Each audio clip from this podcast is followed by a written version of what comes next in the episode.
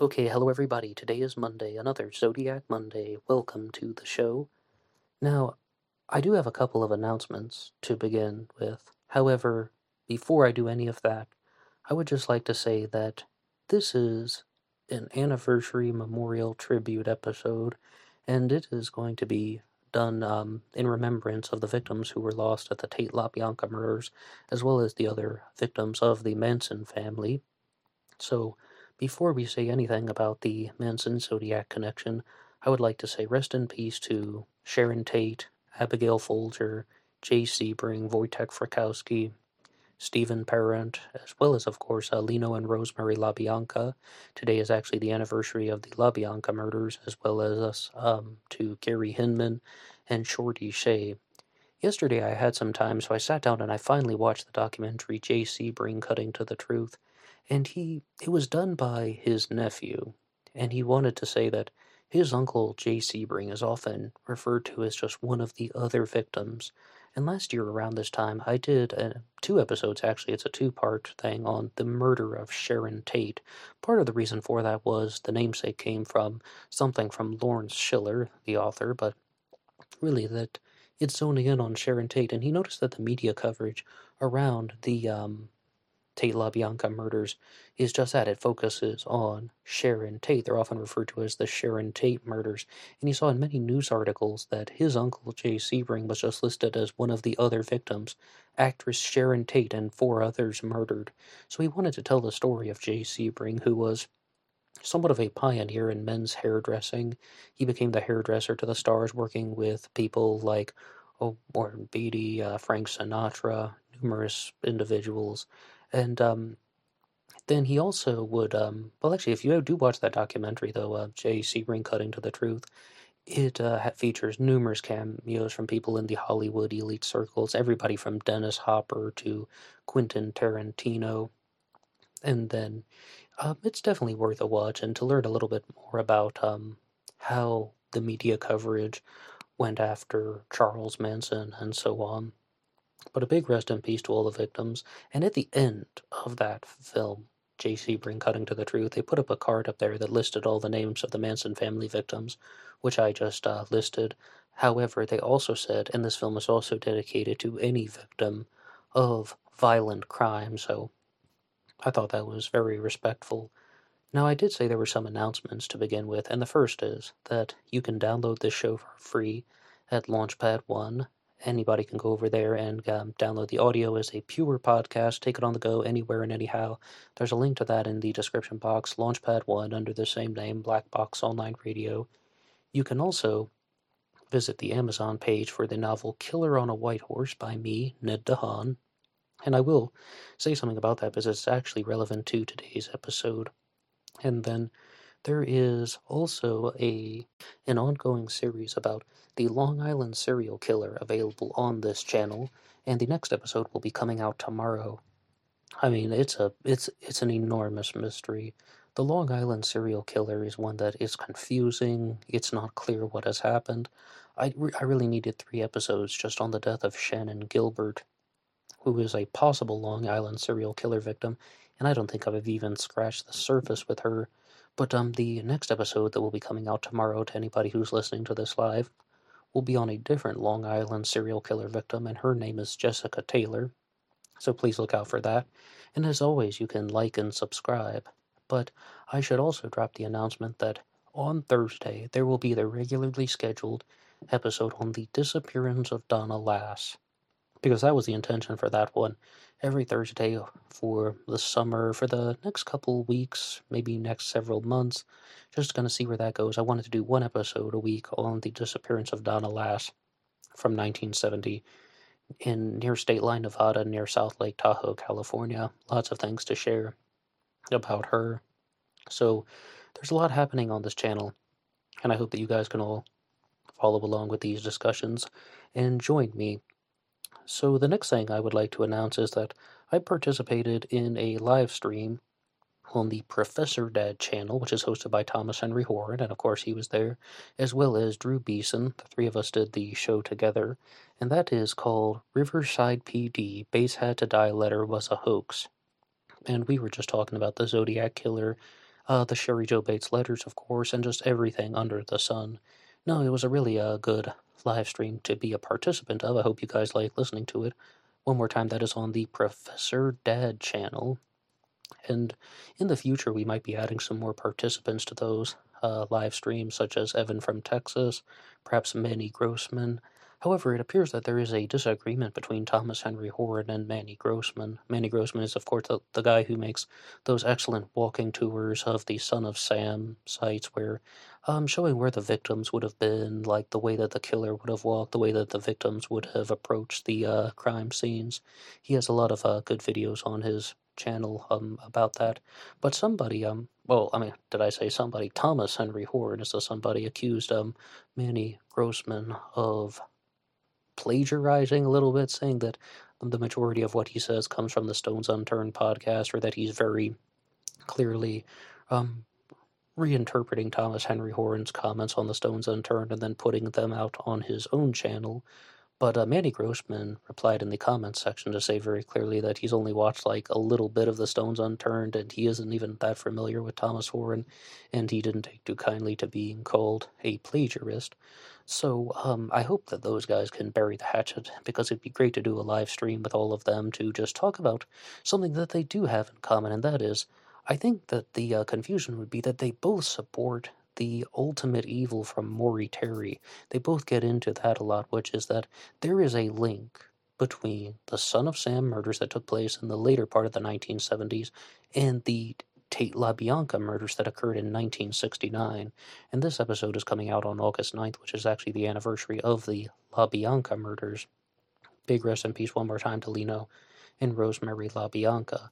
Now, what Thomas Henry Horan did was he took things a step further, and he said that it's not only a link between the son of Sam slayings and the Charles Manson activity that took place in August of 69, it's also a third link is among them, and that is the Zodiac Killer. And I think that uh, Thomas Henry Horan even still tries to connect the murder of Arliss Perry to all of this, but now it is important. DNA linked the murder of Arliss Perry to a perpetrator named Stephen Crawford, who was a security guard, the guard who actually found her body, and then he went on to commit suicide. And this was all decades later on, but um, as far as this type of uh, three-way link among the Zodiac Killer, the Manson family, and the Son of Sam, I think that that's the stuff that I'd really like to talk about today. The Manson Zodiac connection, in terms of a namesake, comes from an episode that was put out on the Zodiac Killer channel. It's in the title card there, but it, the Zodiac Manson connection, written that way, is the subject of um, a book by Howard Davis, which looks more at his Zodiac killer suspect, Bruce Davis, who was Charles Manson's right hand man. One of them, actually, the other two, of course, were Tex Watson, who is perhaps more famous, and then Paul Watkins as well, who is um, not more famous, but he definitely wanted to be.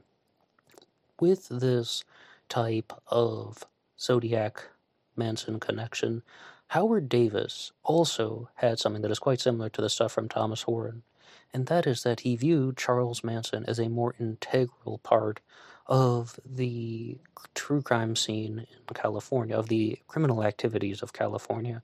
Now, Howard Davis can correct me if I'm wrong, but he not only accuses Bruce Davis of being the Zodiac killer, he accuses Charles Manson of being the mastermind behind the Zodiac murders.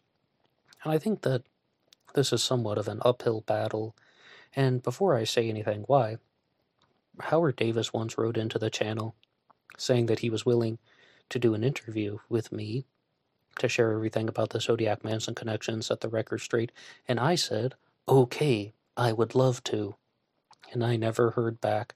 I even wrote in to his website and I sent him an email, and the email got sent back. It said it couldn't be delivered. Well, Howard Davis, if uh, you ever uh, get this episode, um, uh, you're always welcome to talk to me and just to share everything about the Zodiac Manson connection. I would love to um, set the record straight on anything or just get your take on everything, like anytime, all right?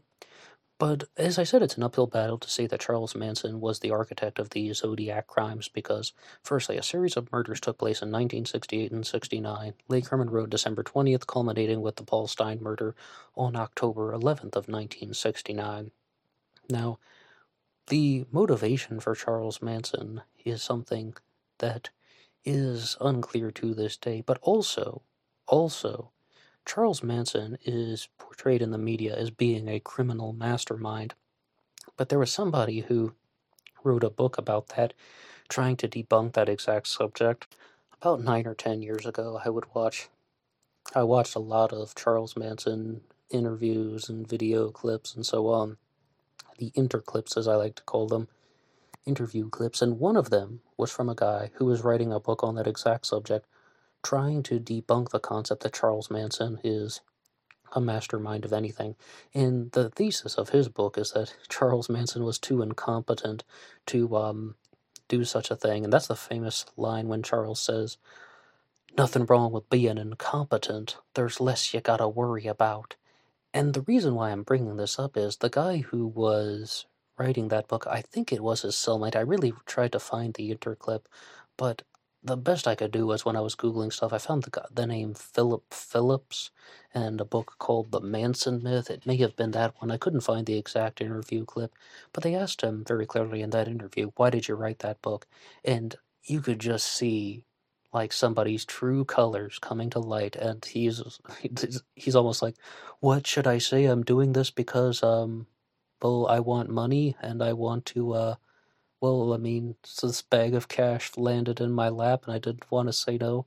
But he's like, uh, uh, uh, uh. Well, it's to prove that Charles Manson is not a mastermind of anything.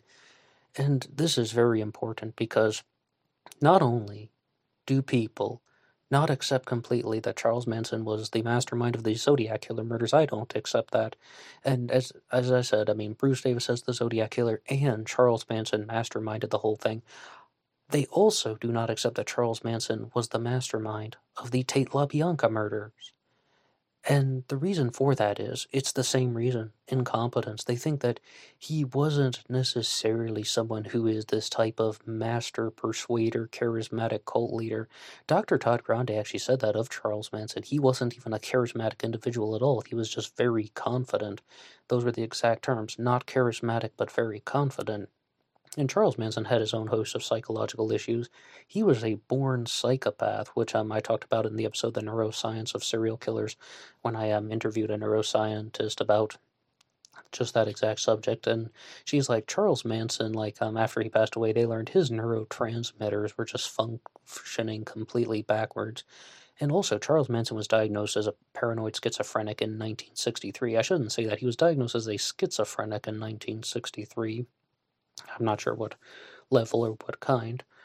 But then, if you look at Manson's role in the Tate LaBianca murders, people are not completely certain that he was the architect, that it's his ambition. And this is something that I wanted to do on the channel. I wanted to do a big expose and comparison between Brian Davis, who hosts the Tate LaBianca radio program, and Thomas Henry Horan, who hosts the Stones Unturned, because I wanted to share all of the points where they agreed and disagreed. However, I mentioned some of this in a True Crime Talk radio episode once, because Brian Davis is not a fan of Thomas Henry Horan. He calls him Professor Ass McKidney Stone. And I was like, yeah, that's kind of funny, but also kind of not. Eh. So um, it turns out that they're in bitter disagreement. But the thing is that they shared one commonality. They both met in the middle. They're using completely different theories, yet they met in the middle, and that is that they actually thought that Tex Watson was the mastermind of the Tate LaBianca murders, or even in the sense that Tex Watson was just out of control. Charles Manson may have been some type of persuasive cult leader, but he couldn't control Tex Watson because um, if everything Texas that has said about him has been true, then he lost control of his mental faculties because his brain was fried on drugs, particularly after a time when he was tripping on belladonna, as well as just Tex is the one who has connections to other groups, whether it's the drug trade, people that he met when he was working at the airline or the Church of Scientology. Tex Watson refutes all of this in his book, Will You Die for Me, by the way, saying that yes, he was under the spell of Charles Manson, but also that, um, like, these uh, connections that Tex Watson quote unquote has are not really meant to be anything other than he went to the Church of Scientology and he almost fell asleep. It was just like a very boring meeting that was held in somebody's house. But at the same time, there it is. There lies the connection. And they were the reason why Thomas Horan brought this up on his show, The Stones Unturned, that Tex Watson is actually the guiding force behind the Tate LaBianca murders, is because of a particular line from the transcripts where Charles Manson tells the girls, the quote unquote Manson family women, go with Tex, do whatever Tex says. And he's like, that doesn't sound like Charles Manson is in control. That sounds like Charles Manson is only in control of the girls, of the women like Susan Atkins and Patricia Krenwinkel, and then later on Leslie Van Houten, as well, of course, Linda Kasabian. He's in control of the women, and he's telling them to go with Tex to do Tex's illegal operation. And so many people think that it was a drug deal gone wrong, and they even talk about this a little bit in the uh, documentary Jay Sebring Cutting to the Truth that Jay Sebring was the hairdresser to the stars, right? But he had an enormous amount of debts, and they even brought up an audio clip from Roman Polanski saying that I went to my dentist, and it's the same dentist who saw Jay Sebring, and he said that Jay Sebring owes me $5,400. Jay Sebring had an enormous amount of financial trouble. Well, one way to get that was, I guess, drug money using somebody like Wojtek Frykowski. And there are so many theories about why the Tate LaBianca murders happened, and some people simply cannot accept that there's this was a horrible and vicious tragedy that somebody like Charles Manson just wanted to be a recording artist.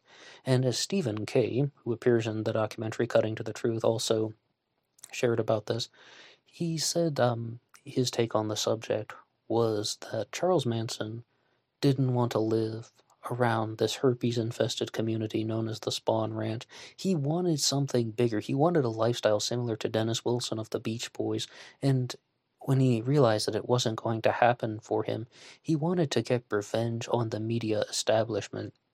And I've also played the interview clip a couple times when Charles Manson says that Leno LaBianca had to die because of a black phone book that contained all the names and numbers of people in the music business. So that was the motivation for the LaBianca murders that happened the night after the Sharon Tate murders. And I mean, I'm only referring to that as maybe we call it the Cielo Drive murders. Like many people think that the house on Cielo Drive where Sharon Tate was murdered, as well as Jay Sebring, Abigail Folger, Wojtek, and Stephen Parent, that um, they knew Terry Melcher didn't live there. Terry Melcher was the producer that quote unquote cheated Manson out of his record um, career, like his recording career, I should say. They, they knew he didn't live there. Charles Manson openly said in the interview with Ron Reagan Jr. that he didn't know that Sharon Tate was going to be in that house. It was about sending a message to well, the, the world, the media establishment. It was just about getting revenge in some way. Because um, that's the more conventional narrative that he didn't get to be a recording star, so he wanted to do something very vicious in response. And by telling other people, like Tex Watson, Susan Atkins, and Patricia Krenwinkel, to commit the Cielo Drive murders, then he wouldn't be blamed for it. But um, Charles Manson was definitely present for the LaBianca murders, and Brian Davis, the host of the Tate LaBianca radio program, will also um, just say that even at that time, though, he says something completely to the contrary that Charles Manson is not the mastermind of that because, if anything, it shows that, once again, Tex Watson is the person who is calling the shots there and that he is he murdered Leno and Rosemary LaBianca or he had them part he participated in their murders, we should say. There are other people there like Patricia Krenwinkel and Leslie Van Houten. They participated in those murders because they wanted to cover up the actions that had been done the night before. All Charles Manson wanted was money. The same thing old Jay Sebring wanted was money, and that um that maybe you could say not a drug deal gone wrong, but uh, robbery, burglary attempt gone wrong, and so on. Lots of people have their theories about the Tate LaBianca murders and why they were committed, but I think that there is this great desire to um, to try and read between the lines with that particular case. I think it was classic Chevy Cat who wrote in the comments section, why do people have this fascination with the Tate LaBianca murders? And part of me has to go back to some of the things that I talked about in the episode, The Psychology of Conspiracy Theories. Some people simply cannot accept that bad things happen. Some people simply cannot accept that tragedies occur, and they always think that there has to be this underlying motive. And this wouldn't be so much like Howard Davis saying that Charles Manson is the mastermind of the Zodiac crimes. I don't think that he would fall into that category. Instead, I think it would be more about the people who um, just cannot accept that Charles Manson had people in the Cielo Drive house murdered because he was angry or that he was bitter and he had a lot of resentment and that he wanted to um, send a message to the media establishment. I really do think it could be beyond Terry Melcher, but there I go. I'm just already starting to speculate. And but the reason why people are so fascinated with the Tate LaBianca murders is they want to know the answer to the question why. Brian Davis openly said this on the Tate LaBianca radio program. He's like, the reason why he does the show is to find out why. We know who committed the crimes.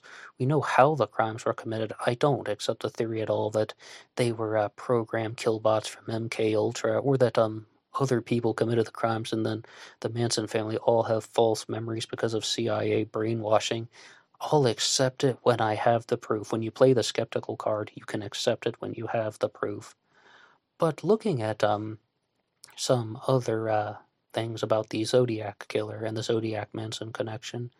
Now, Bruce Davis has been accused by Howard Davis of being the Zodiac killer. Bill Nelson also talked a lot about this. But one point that I did hear on the Tate LaBianca radio program in an interview with Howard Davis is that he states that the Zodiac communication from 1974, known as the Exorcist letter, is an authentic Zodiac correspondence. Most people believe that it is authentic, but you gotta think his suspect, Bruce Davis, well, where is he? He's in jail. He was convicted with the rest of the Manson family, and he was sentenced to life in prison. Of course, the death penalty at first, then the death penalty was taken out of California. All the sentences were commuted to life in prison. Bruce Davis was in prison in 1974. So, yeah, that's the theory. He wrote the 1974 Exorcist letter from, I guess, his prison cell or something like that, and he sent it through the prison mail, and um, that's almost just bordering on the territory of too weird for me to tackle. I mean, I think that that would just be horribly unlikely, and as I understand, prison correspondences can be somewhat monitored in some way, some shape, or how. I mean, I think it's borderline nonsensical to say that Bruce Davis wrote any Zodiac communications from prison and was sending them to uh, the newspaper saying, if you don't print this, I'm going to do something nasty. And um, yeah, let's also throw in some Mikado references while I'm rotting in prison or something. Yeah, and if I don't see this note in your paper, you'll do, I'll do something nasty, which you know I'm capable of. You're not going to do anything if you're in prison other than cause a prison riot, which I doubt the San Francisco Chronicle would have cared about at all. So that's a strike against him. Another point that I heard uh, Howard Davis say in an interview. I also highly recommend the interview he did with uh, Planet X Filmworks. That's just um some other places, but um he said that in 1966, Bruce Davis was living in Riverside, California, and he was working as a pipe fitter. Now this is interesting because Bruce Davis wrote an open rebuttal to being the Zodiac killer. Some guy named Caleb sent him in a couple pages of these uh, Zodiac theory claims when they're trying to connect Bruce Davis to these Zodiac crimes. And that was one that he very clearly pointed out that he has um, never lived in Riverside and he has also never been a pipe fitter. I mean, there are lots of things that they accuse him of in those letters, not only being the Zodiac Killer, being a pipe fitter, being a longshoreman. He's like, I've never been a pipe fitter, I've never been a longshoreman. And um, one line in that uh, rebuttal that Bruce Davis wrote talked about how he is currently pursuing a doctorate in engineering in prison, and his response was, Is that rocket science or nuclear?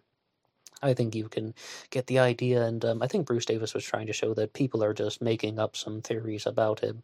And I will agree with one point from Howard Davis, even though we seem to disagree very much about the Zodiac Killer mystery he has put forward this um, observation, really, he has shared this observation that Bruce Davis was perhaps the smartest member of the Manson family.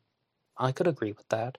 He comes across as very gentle, very cunning. If you listen to his BBC um, interview that he did, he just puts on like the East Tennessee charm and such oh yeah, the um, Scientology, um, the process, I don't really know what that is.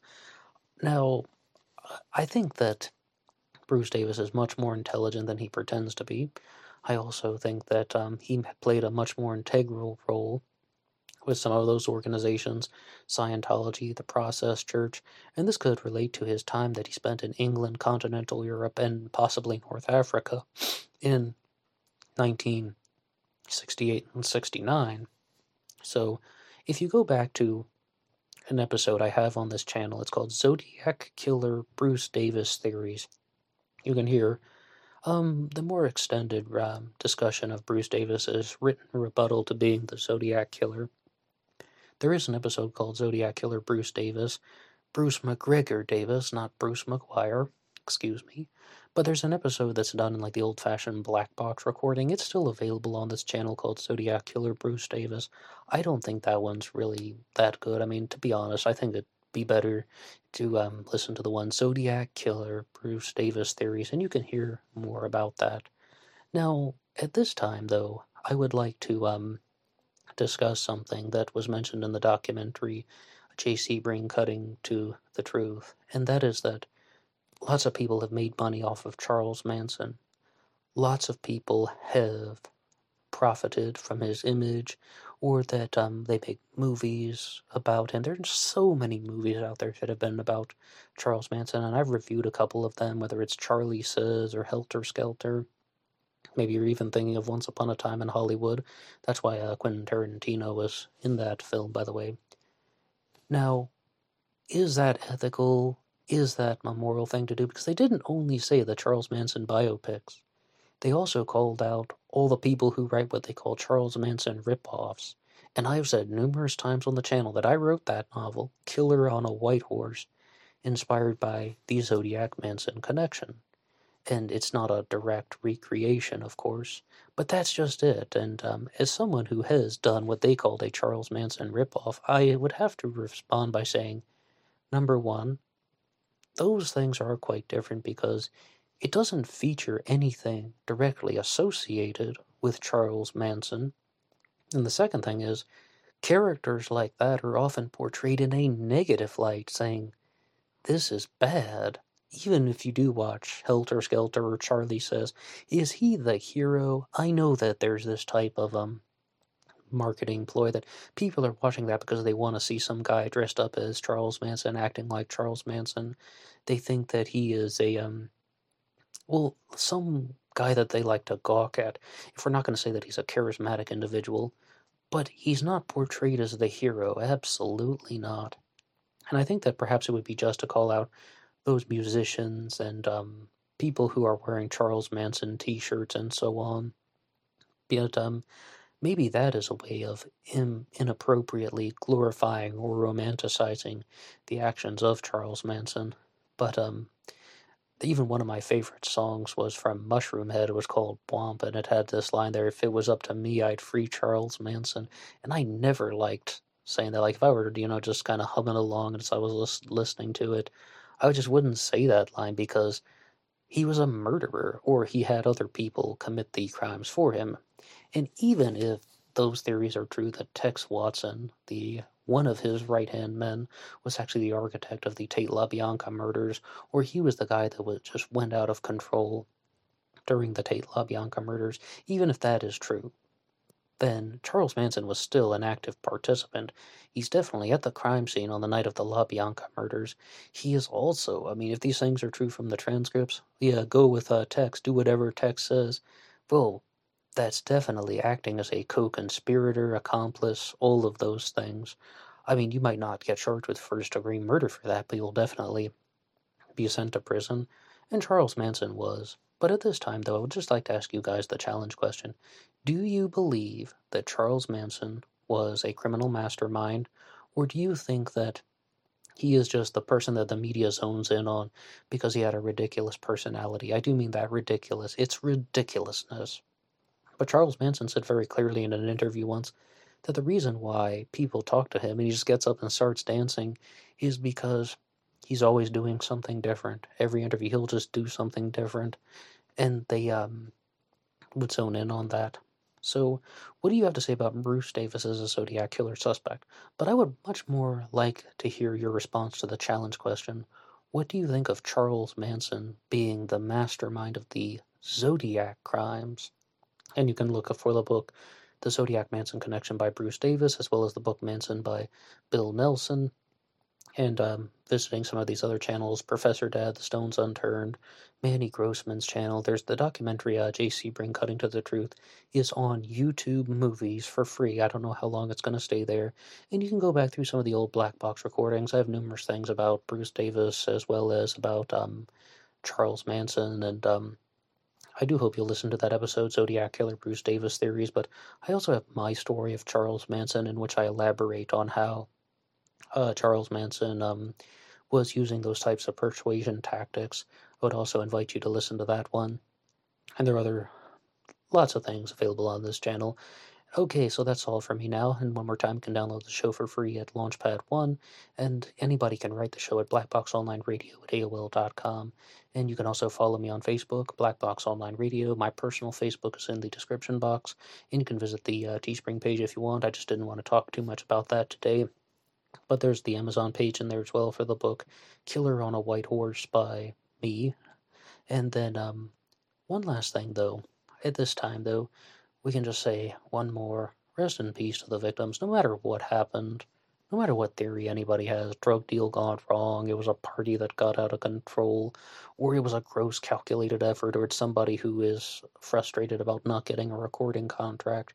Rest in peace to all the victims. Um, Sharon Tate, Abigail Folger, Wojtek Frykowski, Stephen Parent, as well as Leno, Rosemary, LaBianca, Jay Sebring, Shorty Shea, Gary Hinman, and um, I really think it was a very respectful thing they did in the documentary Cutting to the Truth. And to all other victims of violent crime, um, big rest in peace to them.